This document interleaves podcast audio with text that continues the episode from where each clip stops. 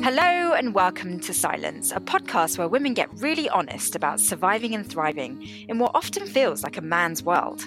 My guests are Wonder Women from the fields of science, technology, engineering, and mathematics, or STEM, where inclusivity and diversity can be a real problem.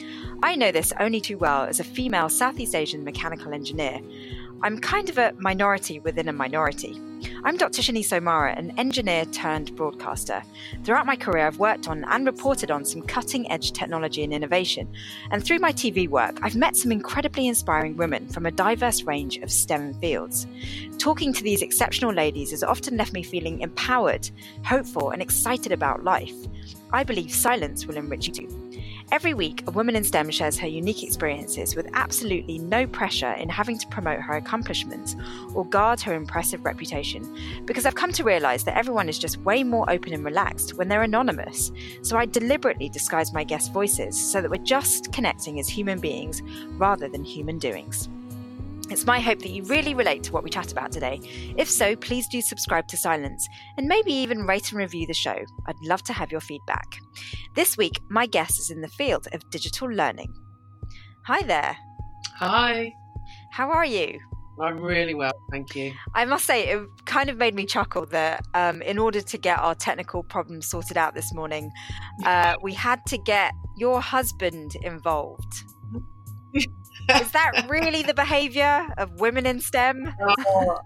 Oh, I know, I know. Well, look, we've all got um, things that we flourish in, and I'm afraid that he flourished in pulling apart computers as a young child. And as we know, as girls, we were encouraged to play with dolls. So, you know, that's Yeah. where the fairness, you know, if I was encouraged as a young lady to um, tinker with uh, a, a digital equipment or computers, yeah, I'm pretty sure I would have been able to fix that issue. Yeah.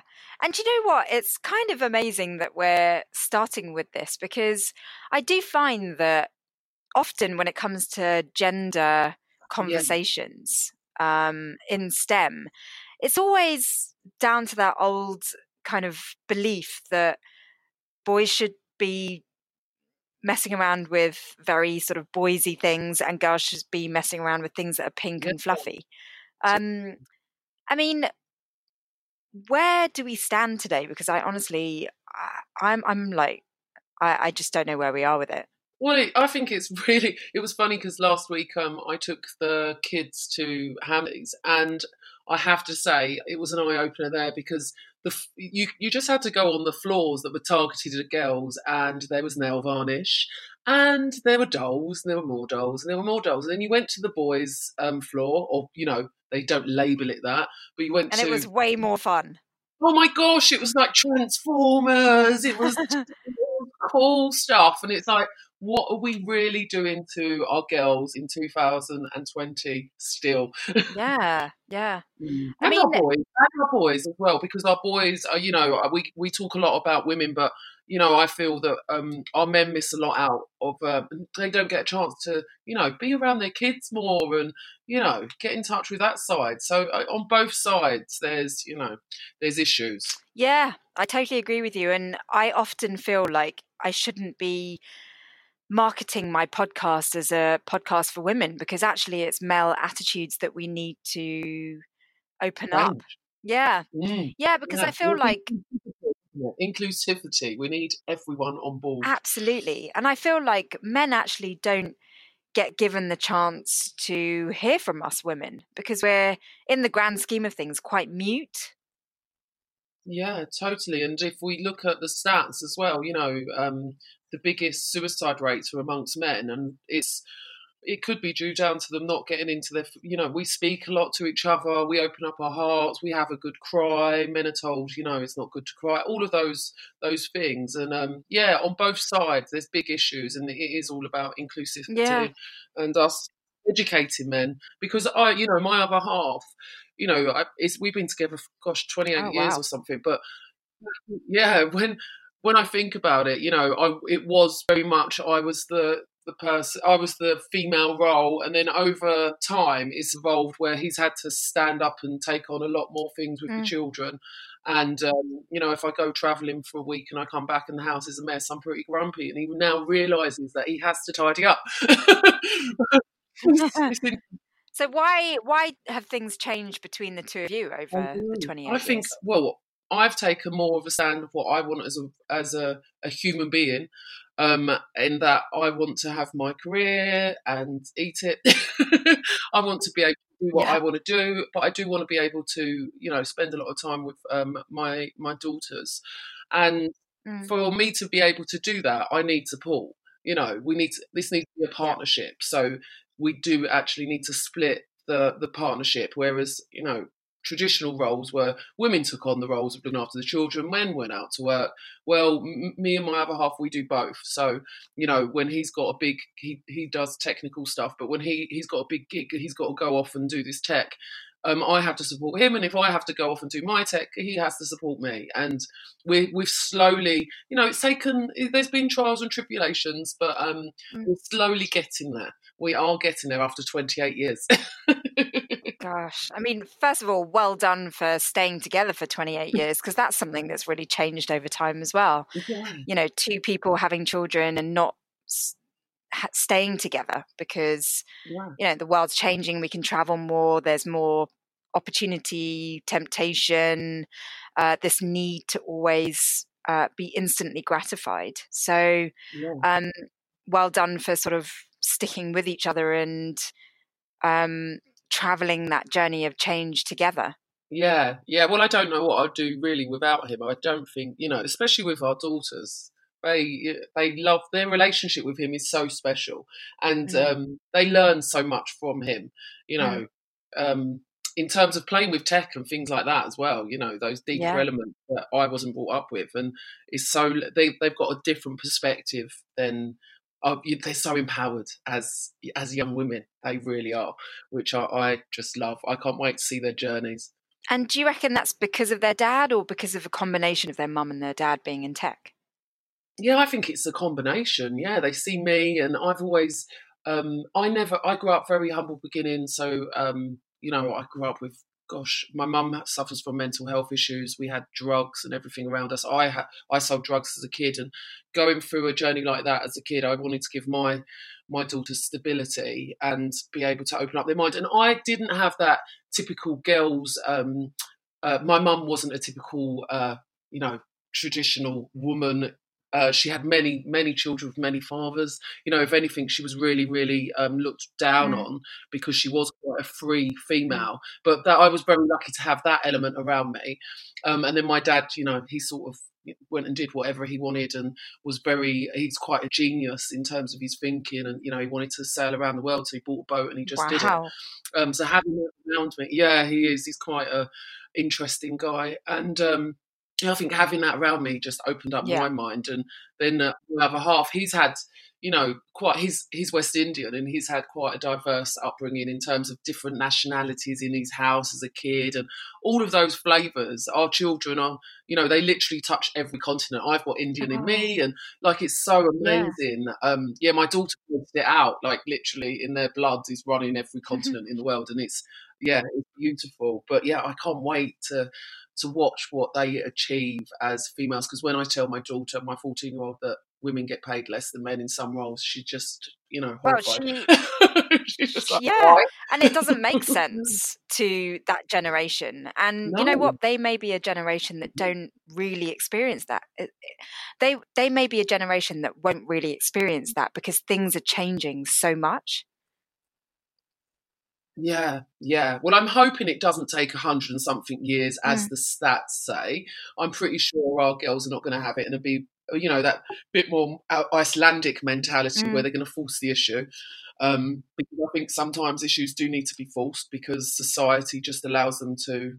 yeah, I mean, what issues are we talking about? Because I do find that when it comes to diversity, inclusivity, and gender issues, yeah. I just it's so deeply complex and multi-layered that I kind of get lost in the debate. Yeah, well, it's hard, isn't it? Um, it's really, really hard when you think about society and what we expect of people. And I think, you know, especially I'm um, I grew up on a council estate, and really, you know, I was the poorest kid on the council estate, and even now, when I go into a room full of tech leaders, I do feel like sometimes I'm often the only person there. Um, you know, I went recently to uh, one of our big TV uh, broadcast organisations, and even there, the, the way I talk has always been very different. And when I was younger, I used to think I needed elocution lessons or I needed to. And I'm quite um, a glam lady as well. I love um, I love heels. I love looking and being glam. And um, sometimes people make a judgment on you. And you know, also I always get asked, "Who do I work for?" Not what do I do, or you know, it's a, an assumption that I haven't mm. got my own business as well, that I work for someone um, and then when I say that I've got my own business, they're completely shocked. Um, and it's it's interesting that people make um, a stereotype about you. But you're right. You know, this is deep rooted when we look at racism and is an amazing author, um, Akala, and he writes about racism and you know how it's institutional institutionalized and that you know uh, in the 80s they in the 70s and 80s they had you know a curriculum that actually held back young uh, young black yeah. people i mean the extremities of society. Um, and then we, you know, people go, "Oh, we're still talking about racism." Well, yeah, we are. And for one people, that's usually for one thing, it's usually a white person saying it. I mean, I'm white skinned, but my daughters are black. You know, um, they're mixed race. their class is black, which is interesting because they have a white mum and a, a, black father. But it's, um, yeah, it's so. I, I do worry about them in society. Mm. We live in London, and I'm very lucky. London's so diverse. But when they go out of London, um, I think my daughter, she's only really my 14 year old's, um, you know, dealt with racism when we was in Spain once, a kid called her a name. Um, you know, she was she's never been called that name before, so she was pretty, you know, none the wiser. But we did explain it to her, and we've watched films and we've spoken about it. Um, but yeah, racism's deep. It's very deep, and um, it's something that when people say, you know, why are we still talking about slavery? And you're like, well, if you knock uh, a whole, you know, mm. a whole society of people, a whole group of people down that yeah. much that their confidence from them, like a lot of women actually. You know, my mum, her confidence was stripped from her as a woman, and she didn't think she had the she didn't think she had the brain the the she just she couldn't even fill out an application form. And it was only when i went to college and she came to college with me and then she she was like oh there's a there's a really good job. Should i go for this? And Aww. i helped with the application form. And then she worked in that she's worked in that job for the last 20 years. It's so interesting yeah and it's so interesting that she helped you know my whole childhood mm. would have mm. been so different if she had had that that small piece of confidence, and that could have been, you know, interview skills, filling out a CV. Um, and I'm a trustee for an amazing charity, and we're finding there's a huge issue with just those skills. Um, young people that are growing up in underprivileged backgrounds, you know, they don't know how to to sit, to act, to you know, to get past that interview stage, which is just so ridiculous anyway because it's an you know it's not even an hour and you're given a job usually based on that. You might have a few other uh, you know a few other follow-up um, interviews but no one really knows what you're like until you actually get into the job and work. Um, yeah it's very interesting we take that judgment but there's an amazing um, friend of mine June Sarpong and her book on diversity and the reason why she wrote di- her book diversity was all because uh, she's a black woman and she made a judgment on a young black boy because oh young black man he had tattoos all over him and you know she thought oh gosh gang where's he from and actually you know she felt oh my gosh i made that judgment as a black woman mm. um, I need to, yeah, and that's where she felt compelled to write this book, Diversify, which you know is brilliant and really does look at the the space and what's been going on, especially with women and how we've been treated over the years. Gosh, I mean, there's just so much there that we could discuss. Yeah. I mean, yeah. it really is complex. There really are many, many issues, many angles to just even one of the issues. And and it's kind of like a minefield of what to tackle first. It's so interesting the the where you're coming from because you know you've got so many um, life experiences which which often get people discriminated against I don't even know where to start. Yeah. I'm like, should we start with the fact that you're a woman in tech? Should we start with the fact that you've got so many different cultures and ethnicities kind of running through you? Um, yeah, but mm-hmm. where to begin really? It's like, first of all, thank you for voicing all these things. Because I mean, yeah. people yeah. just don't know where to start with the discussion, so they don't start the discussion. Yeah, well, you know, um, when people go, oh, they should, they, you know, when people from, you know, council estates and they're like, oh, they should go and get a job. I was speaking to someone the other day. Like, you just don't have an idea of how you feel. You, you you're just you're brought up on a council estate, and you know the local people around you. Uh, I'm afraid you, your options are you get pregnant as a uh, my options as a kid. Where I got preg, I could get pregnant. I could sell drugs. I could go and do prostitution, maybe, or be a stripper, which lots of girls that I know that were from my area did. Um, and that's how can we expect these young people, um, and that's why we're seeing a rise in knife crime and things like that. And you know, they've got no. They, I was so angry I was so angry. No there was no there was no opportunities, and I was so angry. I thought that the world was mm. this awful place, and and then you know I was very lucky to go. I uh, had a, a person that encouraged me to go university, and it opened up my eyes. And then I got these amazing people that actually supported me. Because if everyone in, if you stick all the poor people in one area, they've got no one to look up to. So that's what we need is more role models, and it's something that uh, we're on a mission with. Yeah. And um, it's interesting because I did a bit of research recently, and I was trying to find just examples of role models. If you grew up on a council estate, you know, just searching on the internet what you would find of role models. And there is mm. nothing that actually, yeah, there's people, you know, I know some footballers and some musicians and, and some tech people, but no one's actually talking about them. So I think there's a huge opportunity. And, you know, most of the population are, um, you know, low income. They're on low incomes. And we need to, mm. the opportunities digital and tech can offer somebody on um, low income is phenomenal if they realise if they're you know you can't be what you can't see is um yeah is do you know what? I had a conversation the other day um with people that were basically trying to decide between um, an excellent university and a less excellent university yeah. and it was kind of all very privileged. Yeah. And the conversation was, oh, well, you know, now everyone's going to university and there are just so many different types of degrees and so many people able to get into university that all the standards have dropped. And I was just thinking, what?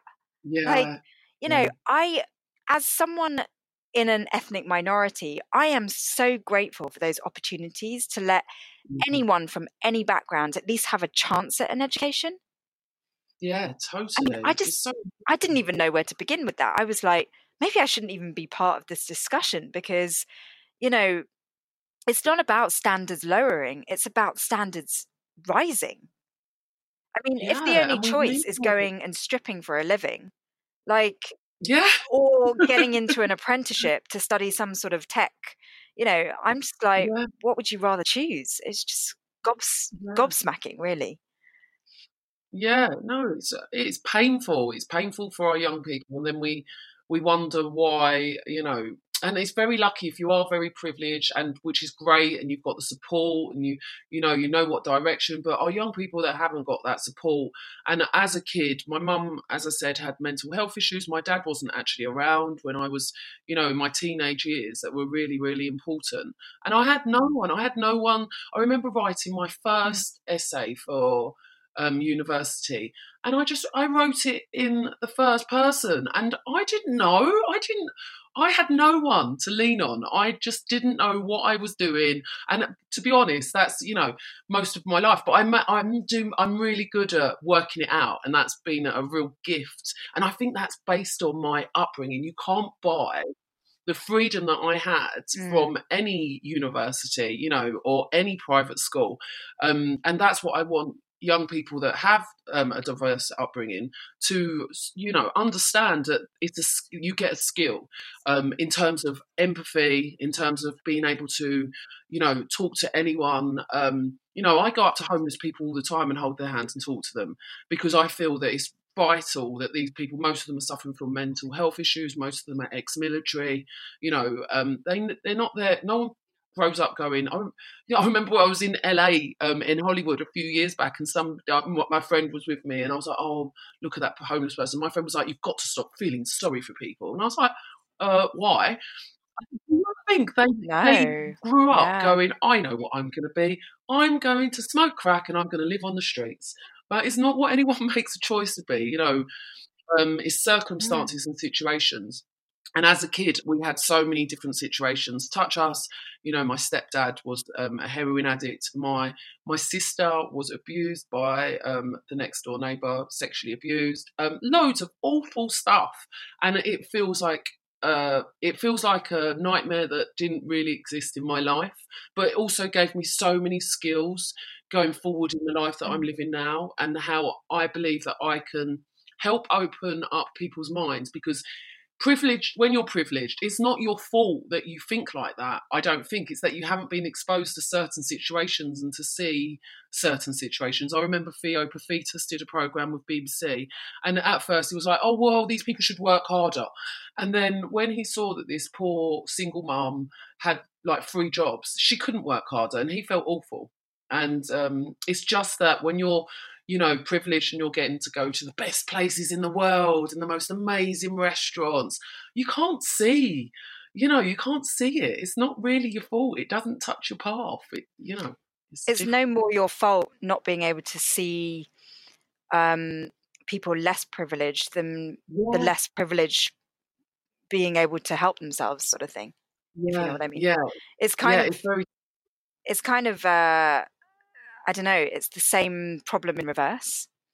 Yeah, it is. It really is. Yeah, it's just that you're not experiencing it. And if if you, oh, it's I think Channel Five do a program where you get the rich kid swapped with the poor kid or something like that. And it's whenever I've caught it, it's so amazing because obviously the rich kids feel awful. They're like, oh my gosh, do you know what I mean? They just yeah, you can't be you can't be what you can't see. It's that same thing. They don't understand. They don't. They would be horrified. I used to be starving. I never had food in my cupboards. Um, you know, we used to go and steal milk off of doorsteps. it was standard. Uh, do you know what? I just I couldn't agree with you more about sort of opening your mind mm. to the lives of others. I mean, this is why gender balance and inclusivity and diversity is needed in the tech space because we need people that actually care about others. We can't all just be going for that competitive edge all the time, which, you know, I, I hate to say it, but like that is usually a man's approach. They're very, very competitive, wanting to leave mm-hmm. the less fortunate behind. Yeah, it is, and I think um, I think the more yeah, the more women I'm seeing in tech, the more empathy and um, I, yeah, you're right. Like, you know, the companies that have been created in tech, the Amazons, the, Microsofts, the Facebooks, they're billions and billions of pounds worth of money. Um, Apple, what are they really doing? I know they dip their toes, but they could be taking some, you know, amazing action. And I just think, oh, I just really want people to step up. Um, I'm, you know, we're doing a lot of work. So we've been doing a lot of work in um, Barbados and Jamaica as well. So we're working with the innovation minister out in Barbados, um, teaching parents as well because that we need to. So we teach. Uh, we, are trying to educate children, parents, and teachers because what we're seeing is our our pa- our teach our children are not are, are, amazing. They're you know digital natives, but they're not amazing because they don't understand fake news and they don't understand sources and they don't understand their reputation online. And then our parents, this text moves so fast, they don't understand how to encourage their kids into tech and what is this coding thing. And everyone's talking about coding like it's this thing that's out of touch and it's this foreign object that sits in the with the moon and stars and actually it's our reality and it's human and you know we created it so how can it be this foreign object that sits in the moon and stars we've got to start getting people to understand that it is real. It's not this, you know, thing that sits in the middle of nowhere and, you know, these troll these trolls they need to be prosecuted. And and and it's useful. It's useful. Like, you know, because sometimes new technology can just seem like this scary black box of something where it's like, okay, well, I'm not going to go near that because it will just be beyond me. And it's like, no, if you, it's not that hard to figure it out. Get the basics, even if you don't get like the the most advanced just get the basics. And that's why i really support coding being taught in schools because yes you may never be able to build your own sort of like app but even just appreciating what coding yes, is yes and the power. Yeah is a start. steps and the Yeah. sequences and yeah all of that Uh, you know i've i coded i've code and that has given me and don't don't get me wrong i'm not a code lover. I don't mind dipping in and out. I think you know because i haven't sat because i haven't throughout my career sat there coding um, amazing applications. So you, you you know it's like a foreign language. It's it's really good to use it and then you get better at it. Um, and exactly the same Mm. but coding yeah teaching it in schools is vital. But we've also got to get young people to understand that it's not just coding in digital that there's a whole array of these amazing digital media. You know you you can do videography you can build a website you could and you don't need to code to build a website. You can um, use canva. There are people that love love coding Yeah. so leave the coding to other people. I think the trouble with the way we introduce stem yes. um, to young people, particularly girls, is that um, girls also, I think, have a biological trait of like if they can't be absolutely brilliant at something, they don't want to go anywhere near it. yeah yeah we do Um, you're right and so if we could just say to ourselves, all right, if I just learn a little bit about it, then, you know, uh, it will open your mind. And I think that's why I've had quite a different life compared to most females of my generation yeah. is that because my dad was an engineer, I Mhm. thought, well, you know, I'll have a little bit of a go just so that I'm kind of doing something that my dad does. But then it opened my mind to um, the fact that I'm more than capable of doing it. And so I continued to do it and I got good at it. But I think girls really suffer from sort of constantly self doubting and questioning themselves about whether they're meant to be there doing it. Totally. Yeah, we did them. So, uh, um, as we were talking about, my friend who, who does the teen summits, she had uh, she has workshops, and I was doing a digital workshop, and. 15 girls walked in. I'm there with my heels, you know, looking quite glam. So they're like, oh, cool. She looks cool. They've all sat down, and then one of them's gone, Miss, what, what class is this? And I'm like, uh, digital marketing. And they all got up to walk out. And I was like, get back here, ladies. And I said, why what made you walk out because i you know you want to know what's going through these young people's minds and they couldn't relate to it and i said what Yeah. career do you want to do? And one of them said beauty. And i said well you need to start having your social media profile. You need to learn how to edit videos because you need to you what it would be great for you to start putting videos up there. If you start getting that social media profile creating your own videos creating your own graphics with your beauty you know examples in you a, a company will jump on you. A company will love what you're doing. They will think that you've got skills that nobody else in that space have and tech touches every career now it's not you know even the farmers you know they Mhm. need to know about tech and that's what i want to um, that's what we're doing with um, DigiLearning is making sure that people understand that it's not just that you're going to build a website, that tech touches everything and it can be the most amazing tool. And a mobile phone, wow, well, that tool, you know, you need, you need a lorry to carry the equipment that you've got in a mobile phone, you know, from a compass to a record player to a, a video recorder, you know, a TV. it was your house.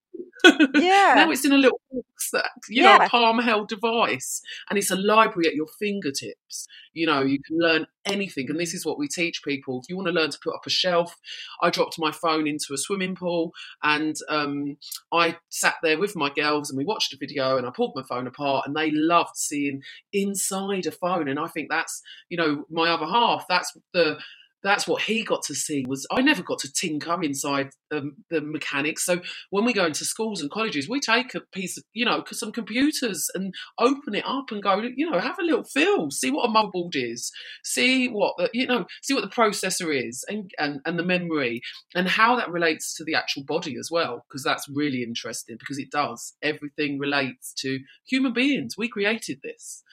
Um, so yeah. Do you know? I think some some old schoolers, um, maybe people of my generation or later, would be like, "Oh, do you know what? I'll just leave the tech to younger people." Yeah. And yeah, they could do that, but they're not opening their mind.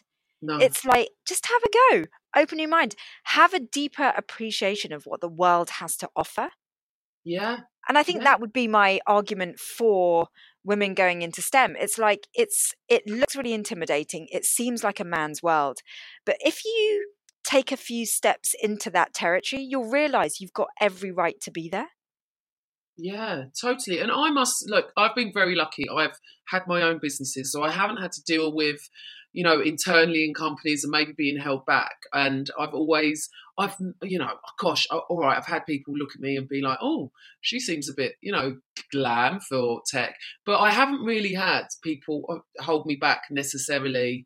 Um, I've had a lot of people embrace me. I think when, uh, as a woman as well, when I hit the age of 30, there's a, we we're going through an age at the moment where women are really supporting women, and the amount of women and there's amazing men that are supporting me Mm. have supported me in my career as well. But the women are just fierce, and um, I think we're seeing some unreal um, women stepping up now and being able to get the forefront of everything. And people shouting as well. If some Yeah. if we see a manel people are like can we stop the manels you know we need a you know we need some women on there. We need some diversity on there.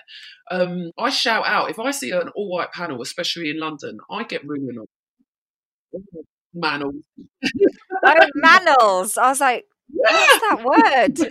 It's basically a panel filled with men. Yes, That's genius. Yes, so it's something a lot Love of us that. are shouting about in the tech at the moment. We're not having it, and you know, um, there was I think it, oh, it was a big media outlet, and they had it was in it was about the ad tech space, and they had you know the thought the thought leaders, and every single thought leader there was like twenty, and they were all white men, and literally our whole digital leading ladies um, WhatsApp group went crazy. And now that company's backtracking. That company's doing something about it. That company knows that they are going to get, um, you know, shouted at and pulled up about, and this is not acceptable now. So it's it's really interesting, but it is an education.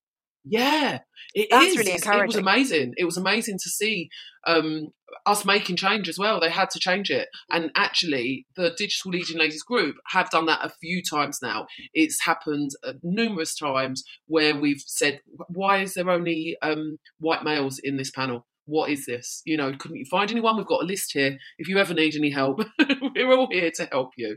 So yeah, there is change happening, and I think it's Yeah. um, it's really um, and also because there's so many women going into tech because I think it does give you such it gives you the ability to be able to have flexibility with your working hours as well. You know, um, with my daughter, Yeah, yeah, I I've can. I can do so much around my daughters. You know, I, I always pick up my daughter from school.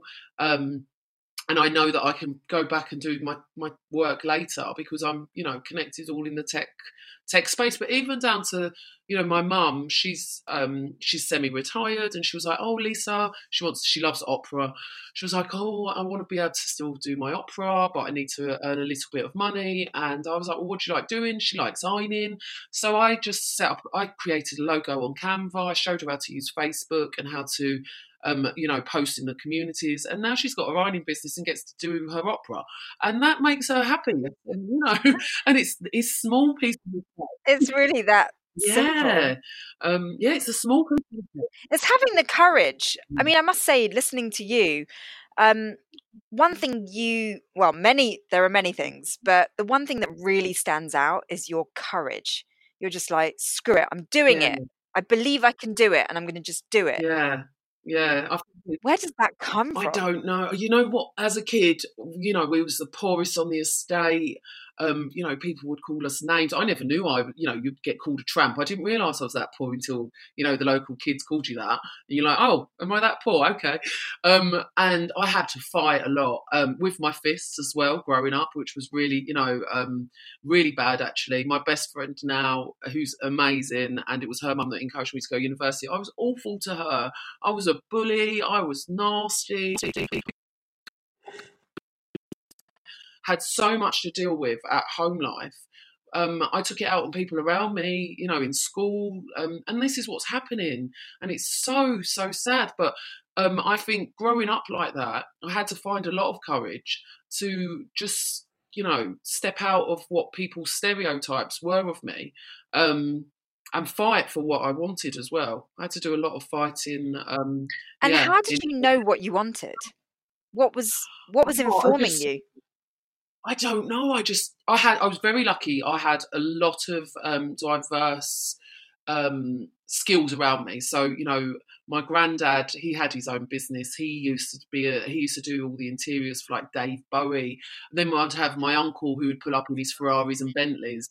Um, he wasn't he didn't do it the legit way, but he you know he had a lot of money. And then I would have my mum's friends that would take me to someone's house who had like you know a big massive mansion with a swimming pool inside but i was so lucky that i was taken out of the council estate and taken to what i could have you know or what life could be Mm. or you know um, given just a, a, different view on life um, and people in professions. So I, I think that gave me of things you know to to learn that i could fight to get out of the situation i was in um, and be able to have what i wanted. And i think once I hit, I, I mean, hitting the age of 40 as well last year, I, I went to a yoga retreat. Um, and I think there I just thought, I don't give a crap now. I'm just going to go for everything I wanted. I have done that for a long time though. I don't know where it comes from.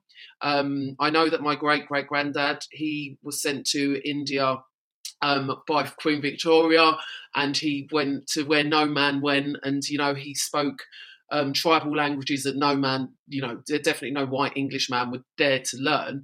And he then he wasn't allowed to marry his um, his partner, um, but he he had ten children with her. Although I recently found a blog that said that he didn't have any children children at all because obviously they were mixed race they were um, half indian so i don't know i think it's a bit in your dna where you, you know you may push the boundaries a bit. I'm thinking that. My my nan's family in india also were matriarchs. So i think i don't i didn't know find that out until recently but i do know at eight i went into the head teacher's office and demanded to be part of the football team and that it was unfair that they're not allowed part of the football team.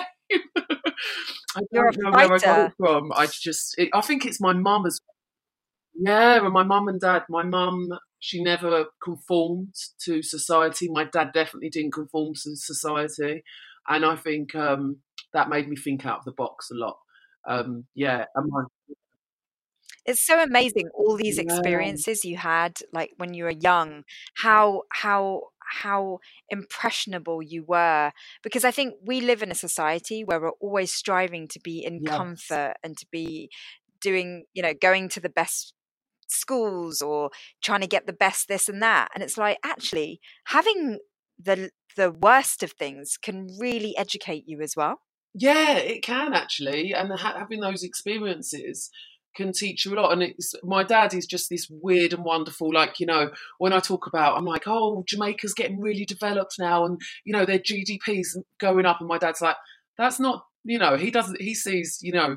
Somebody living in a mud hut in the middle of Africa, that's development for my dad because they're happy. And I think it's Einstein says, isn't he, that, you know, success is the simplest, of, you know, is having the simplest of lives and actually sometimes we Mm. do and i have to rein myself in and i think that's why i'm um you know because i do want to do a lot in life and i do put a lot on myself so i'm lucky that i found yoga i go running i do meditation because i've got to have those downtimes i listen to a lot of music and i dance around Mm. the kitchen often because i think you've got to be free but also working with children i think's really um amazing and uh you know gives you so much scope of how you know we put too much pressure on ourselves as adults and we've really got to be competitive. The teachers often the teachers often get so much out of yeah um the experience of teaching and you know yes obviously the student is hoping to get a lot out of it but god the teachers get so much out of teaching Yeah. um, i think it really it really helping other people Yes, brings so much it does. um, it's so fulfilling It does, and it's something that we're massively doing. Um, so we're going into schools. Uh, actually, we're a charity, so you know I've got my my my business, which is an agency, and then we have our charity, and we go into schools. We're doing digital learning days, so we've got one coming up next week. Um, we've got a morning panel with amazing speakers from Brenda Emmanus to Kanya King to Gordon Mac, founder of Kiss, um, and then we have. Um, workshops. So these brilliant companies like the Creative Engagement Company, who have sent a whole team of their virtual reality department to come and help these young people realize the different roles. So it's not necessarily um, what we want people to talk about is their roles and how digital has touched their roles, because kids need to be aware that digital touches everything now. Um, and we're also doing these uh, digi, digi um, fests where we go into a local community, which my local community is Penge, and we've got these phenomenal people all contributing content. We're doing, we've got this exhibition company that's giving us all this equipment to um, make it look like something that people in these areas just don't experience. Um, we've got three sessions. So the first session's for all community. Uh, so it can be old, young, whatever. Then we've got the middle section, which is for for young people and children, and then we've got our last section, which is for single parents because there's a it's hard being a single parent. Um, I've seen Mm. it and I've watched it, and you know I've got people around me who are single parents and really trying to pull it together in this world that we live in that can come across as quite chaotic now. Um, but yeah, it's it's amazing seeing how many of the digital um, digital leaders in our in our country in the world that really want to step forward and help people understand the possibilities of digital as well. So yeah, working you- with the Barbados government's been amazing as well. Seeing digi parents, you know, parents really they don't understand what their children are doing, and it's really it's not a good situation we're in at the moment. Mm. How did you end up in tech? I mean, did you not find it intimidating? What's been your journey to actually getting into STEM? Well, I remember my uncle always being quite. He was really. He. I remember him having this robotic arm that he gave us. He he had um, one of the first computers. Like I can't remember. It had a little box and it was like a tennis. Boop boop boop. I can't remember what it was called, but he gave it to us. And then I went on a exhibition um, at the Victoria and Albert Museum, and it was all about Japan, and it had all about computers and tech. And then I oh, what else touched me then? I I don't I just remember hearing about the internet and loving it was media production I went into, and then I spotted this amazing digital uh, degree. Um, it was at Greenwich University, and I didn't have I didn't have the qualifications anyway to even get into university because I didn't go to school, secondary school, because of my situation with my mum suffering mental health issues. I moved my boyfriend in at thirteen into my house, so I had a very different upbringing. But um, I didn't go to school during the last years of school, I thought, oh my God, I remember my English teacher saying, you're going to get an F. And I was like, oh my gosh, I can't. So I only came out with one C. Um, uh, and that was the highest I could get because that was the paper I was entered for. So I came out with one C grade. And then the rest were like D's, E's, ungraded, whatever else. Uh, I did do a, I didn't know what to do, so I did a business administration course, which was basically secretarial, but I did learn to touch type, which has been an amazing skill going forward in tech. and then I did a media communication and production. It was a GNVQ, so it was equivalent to a certain amount of A levels. Applied for university, got the letter back saying I spotted this course and it was all about the internet. I thought, oh my gosh, that just sounds amazing. This is the future. And applied and got the letter saying What? no, um, rejecting me. But my best Oh. friend, yeah, because I didn't have the GCSEs, yeah. But my best friend, she got in. So I'm like, I was like, oh my god, she got in and I didn't. But I didn't give up. I contacted the lecturer of the degree, um, Tony Mann, and I went in and I sat down, and he made me do a maths and English test and interviewed me, and I got in. And then I sat at the front of that class every single day, and just I just loved it. It was just amazing. We did coding. We we used Cubase to create music. We used Premiere to create video. Um, we used 3D Studio Max to do 3D graphics. And I remember our first piece of coursework actually, and it was to create something using the word journey and i created i mean i was well ahead of the time with you know it was like journey specs and you click the buttons and you went on a journey and you could experience these different journeys i got 96% and i just couldn't believe it i was like oh my god oh and it, that made me believe in me i think and all the class were like you got 96%. I, it was the best in the class. And I was like, oh my God, I've got 96%.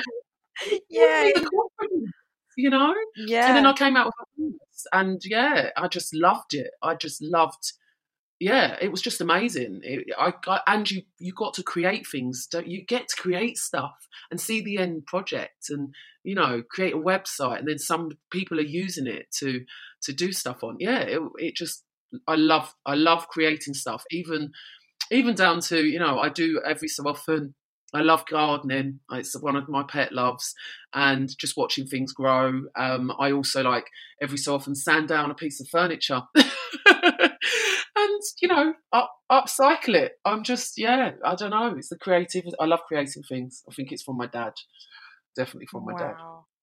Gosh, yeah. I mean, pure passion, like authentic interest, and just yeah. like just un unwavering drive to yeah. fuel your curiosity. I mean, it just, those are the things that were really making you succeed. It's amazing. It's just, I mean, yeah. I'm utterly gobsmacked that someone who got a C uh, English um, and a bunch and no other qualifications really um, can end up yeah. being so successful in like tech I mean, yeah. you know, and it really is about personality. I mean, talk about role model. You know, for someone who just was like, do you know what? I'm not going to listen to what you should be and what you should have. Yeah. I'm just going to go for what interests me and just keep on going is amazing. It's just. Yeah, well, I, I remember loving. I did love Madonna. I thought she was groundbreaking when I was a kid, and she was. You know, yeah. she used to do stuff that no one did. Didn't care what anyone thought as well. And I think, yeah, Madonna was pretty up there when I was, you know, when I was like nine, ten. I was like, oh my gosh, she's just amazing. this woman, she just didn't care what people said. She just did what she believed in. Um, yeah, she was a massive influence. And then later on in life, I just had just phenomenal women like June Sarpong, I mean, she's just uh, the most amazing woman. In ter- she's a, a, a, dear friend. I'm very lucky to have her as a friend, and she just believed in me and put me, you know, well in out of my comfort zone. Like I remember one time she was like, "Oh, come and do a workshop," and she had this amazing thing at the um, hospital club in London it, um, it, was called We Women Inspiration and Enterprise, and she was like, "I want you to do all of the social and all the tech." And I was like, "Okay." So you know, I just take things on like that. I'm like, "Okay, we can do that." And then she was like, "I want you to workshop," and I was like, "All right." And then I turn up at the um, yeah. at, the, at the hospital club, and on the window it's got like Lady Rothschild and June Sarpong, and then there's Lisa Goodchild. I was like, oh my gosh, she's just like, oh. and then I'm like talking, I'm doing a workshop to um, Baroness Scotland, who now runs the Commonwealth, and I, it was just, and she came up to me, went, oh my god, this is amazing what you're doing, and I, when I was doing social media like ten years ago ev- know what everyone was like, what is this stuff? It's just for kids. Facebook's going to die. I mean, I've been saying Facebook's going to die for for the last bloody you know ten years, and yeah, it's oh, it's just I don't know. I don't know where I get it from. Um, I do think my dad has a massive influence in that because I'm yeah, I just don't care what other people think, and I can see the future mm. of things. And I just realized how amazing social media was. And I think that gave me a massive opportunity to reach out to people or for them to see me and them to see me, you know, being passionate. And it's something I talk to kids about. Like, say you want to go into any field, you know, as we said, it could be beauty, or it might be robotics, or it might be artificial intelligence, or it might be you want to be the best manager. But start talking about those areas and getting passionate about those areas. And if you're reading and talking and, you know, putting out that content, people will start going, oh, they know about robotics. I need to speak to them.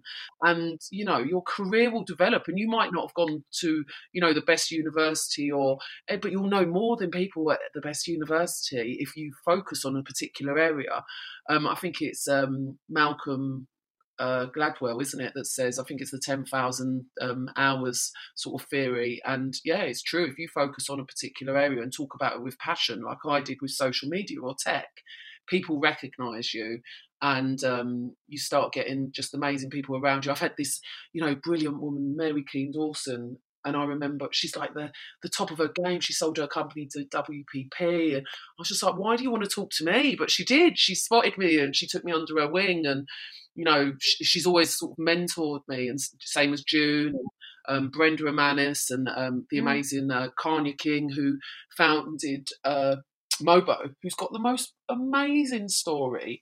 You know, she she comes from you know, the hard knocks of life. I think there was nine of them or something ridiculous. Children. Her dad was from Ghana. Her mum was Irish. You know, her dad suffers from alcoholism. Her mum and her mum had to put her into a um, children's home when she was younger because they didn't have no money. They were that poor. And then she had a child at sixteen. And um, against all the odds, she then created Mobo Awards, which is so recognised around the world and puts, you know, most people. It puts it helps people who are super super talented and gives them a platform that no no one else would. You know, it's mm. still so needed. You know, the Brits are not going to find the likes of the Stormzy's and put them on a platform. I'm afraid. Um, one day, hopefully, that will come. But you know, I, I think I think Prince William's going to be having a dig actually at the Baftas about this, and you know, we need to get diversity, and it makes for a better world and industry. But yeah, I'm very lucky. I've had the most amazing individuals, believe in me, and I think one was my best friend's mum. Um, Maggie, who I call my second mum, who she was the one that said, "Girl, go to university. To go to university. Do not waste." Uh, and believed in me and told me I was smart and beautiful. I didn't know. I just yeah. I didn't realise. I you know I really. You were too busy worrying yeah, about other things to think about what you saw when yeah, you looked in the I mirror. really was, yeah.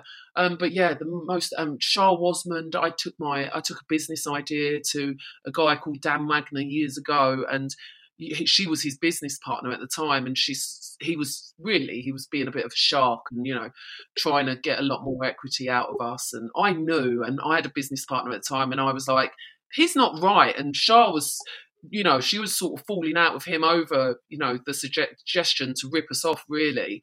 And they parted, Dan and Shaa parted, and then me and my business partner parted. And I went and worked, um, I went and created my own digital agency. And Shaa's always supported me through that, you know, and reached out to um, many people to try and, you know, help me progress. And I think you know these amazing as i said there's a lot of women here that have recognized me but then there's also a lot of men like MediaMath, which was you know ad tech, and they're this big company. Well, they weren't. They were a startup in New York. They're a big company now. But um, I remember Eric Wasserman, and he was just he was like, "Do you realise how good you are?" And I was like. You talking to me? I was just like, are you sure? He was like, "You're brilliant," and I was like, "Okay." but it's just yeah, people with those nuggets of um, giving you confidence have have helped massively. Yeah. Do you know what? In listening to you, I think the major things that I'm going to take away from our conversation yeah.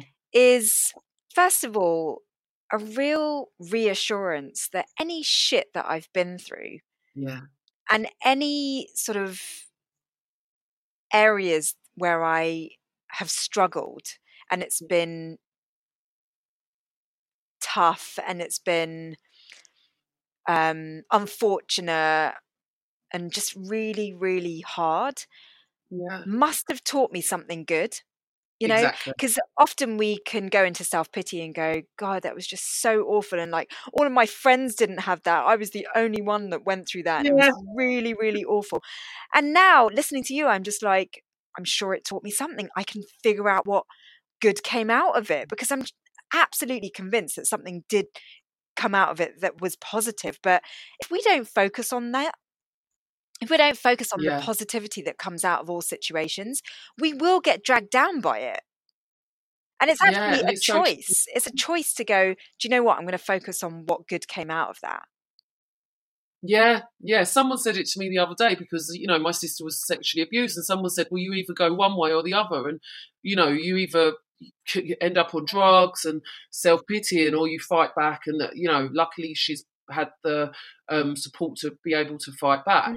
But it's so true. And actually, on our digital leading ladies group the other day, somebody put up a thing, and it was their child had lost their favourite pet monkey, you know, and they were trying to find this pet monkey. And but it was like, guys, what are you doing? I, I had to say something. I was like, just forget about the pet monkey. So what? They lost the pet monkey. Like, get let's get over this. You know, you're making it so it's such a big thing that this is devastating, that this is the worst thing that can happen. It's like, well, they lost a pet monkey and someone might have gained a pet monkey. Can we please, you know, Yeah. like I think with there's people dying as I think with all things in life, um, it's really Yeah. a choice of whether you want to look at the bad in what happened or whether you want to focus on the good. And you know, like yesterday, I was doing a story with a guy who uh, became quadriplegic um, as a result of a snowboarding accident. And he's now involved in helping to develop technology that will really revolutionize um, his mobility. Big Wow. trend in technology, which is brain computer interfacing. And Yeah. you know, it's just so amazing that someone who suffered from such a devastating accident um, can be putting his experience to good use. And you know, when when we were with him yesterday, me and the crew, there was this moment of Yeah. like, oh, we should be, you know, feeling really bad for him, really sorry and everything.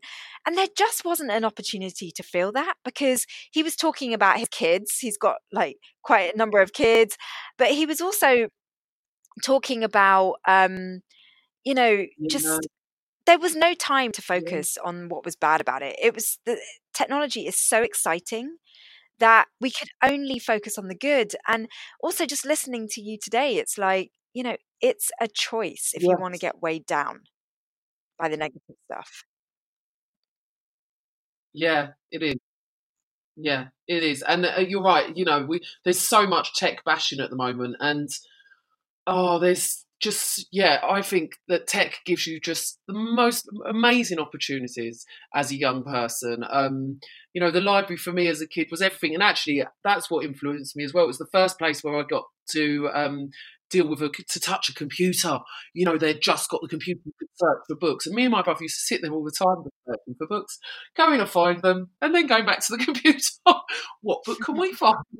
And um, you know, uh, we we that's what we try and teach the young people is that you've now got uh, a computer uh, library at your fingertips and to use it as such and to teach yourself anything and don't wait for Mm. your teachers to teach you either don't sit there and just wait and go oh well i'm going to wait for my maths teacher it's something i teach to my girls i'm like your teachers are just uh, you know they're trying to open up your mind onto this space your it's for you to go and teach yourself you know it's for you to go and um, teach yourself more and i i know i'm never ever going to retire because I don't want to.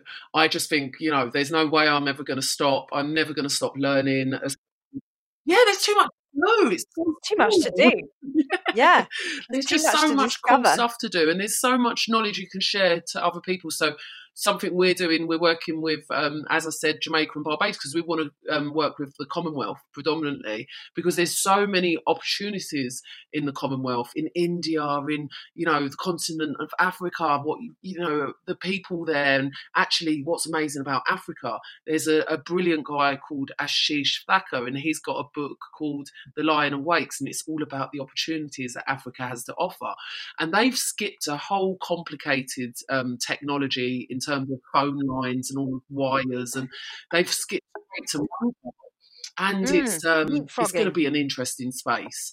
Uh, and what these people, you know, when you look at when you listen to the music coming out of Africa, um, the tech that's coming out out of Africa, and actually Ashish has just built his first the first mobile phone factory to create um, mobile phones in Africa, in the continent of Africa, and um, I'm excited for Africa as a continent and to see what what how they flourish.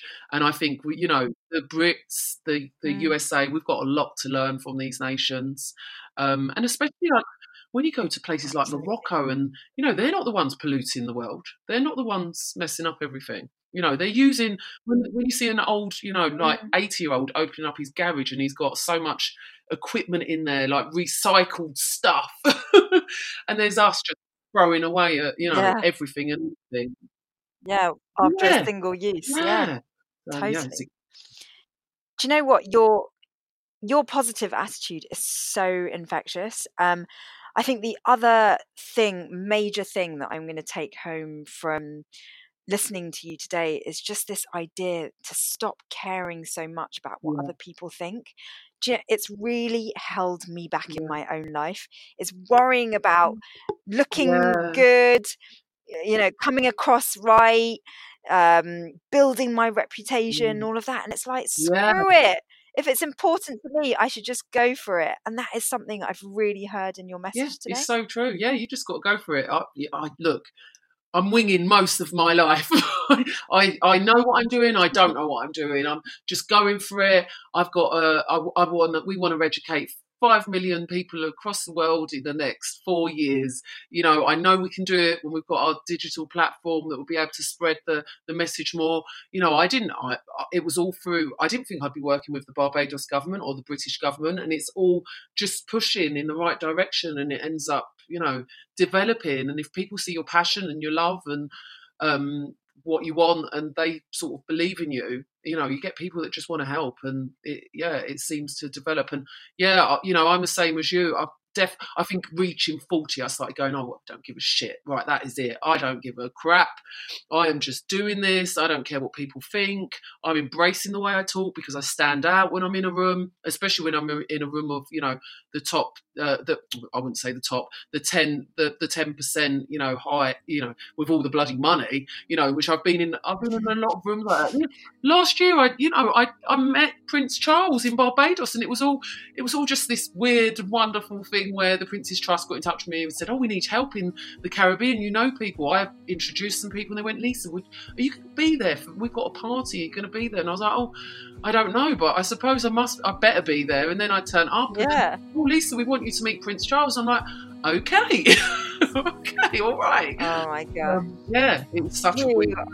Yeah, it's weird, but wonderful. You you are a total inspiration. I could just listen to you for hours, and uh, I've just got a massive smile on my face because you are just so full of life, and it's been amazing having you on this show. Thank you so oh. much.